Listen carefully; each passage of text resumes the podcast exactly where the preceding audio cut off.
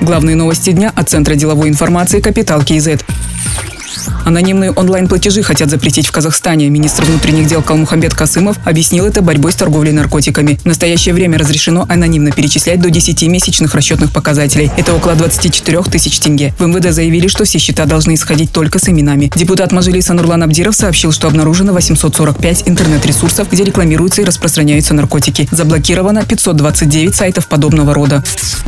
Между тем, казахстанцы все увереннее переходят на безналичные платежи. За год количество активных карточек увеличилось на 19% и превысило 10 миллионов. За 5 лет число активно используемых карт выросло на 71%. Объем безналичных платежей почти достиг 489 миллиардов тенге. Это в два раза больше, чем за такой же период прошлого года. Сегодня платежные карты предлагают 24 банка, кредитные карты всего 12.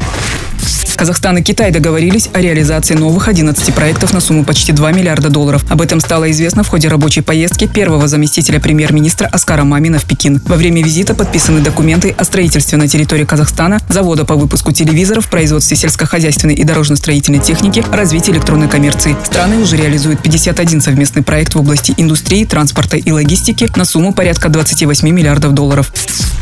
Председателем Совета директоров Цеснобанка стал Кайрат Сатылганов. В разные годы он работал в Алембанке Казахстан, Алматинском торгово-финансовом банке, Народном банке, Кассанова, HSBC Банк Казахстан. Возглавлял фирму «Алмыкс». С 2013 года независимый директор Цеснобанка.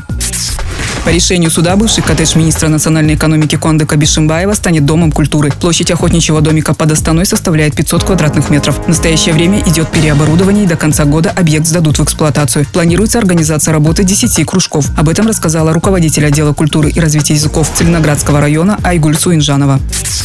Казахстанские ученые разработали технологию выпечки хлеба с повышенным содержанием витаминов и макроэлементов. Разработчики планируют продавать технологию пекарням. Кроме того, на базе Казахского научно-исследовательского института перерабатывающей пищевой промышленности организовано свое производство. Оно уже готово к выпуску первой партии. Ученые намерены применить гибридную стратегию выхода на рынок, как через оптовые продажи в социальной структуры, так и через ритейл-каналы. Мощность пекарни свыше одной тонны хлеба, лепешек, булочек и пряников в сутки. Для этого купили оборудование российского и турецкого производства на 9 миллионов тенге. В целом в разработку было вложено 20 миллионов тенге. Средства должны окупиться за один год.